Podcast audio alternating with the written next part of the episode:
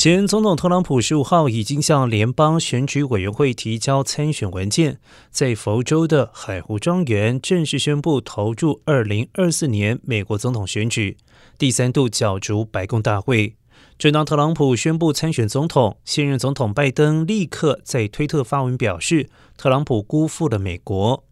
而拜登发文的时间刚好是在特朗普在海湖庄园演讲的期间。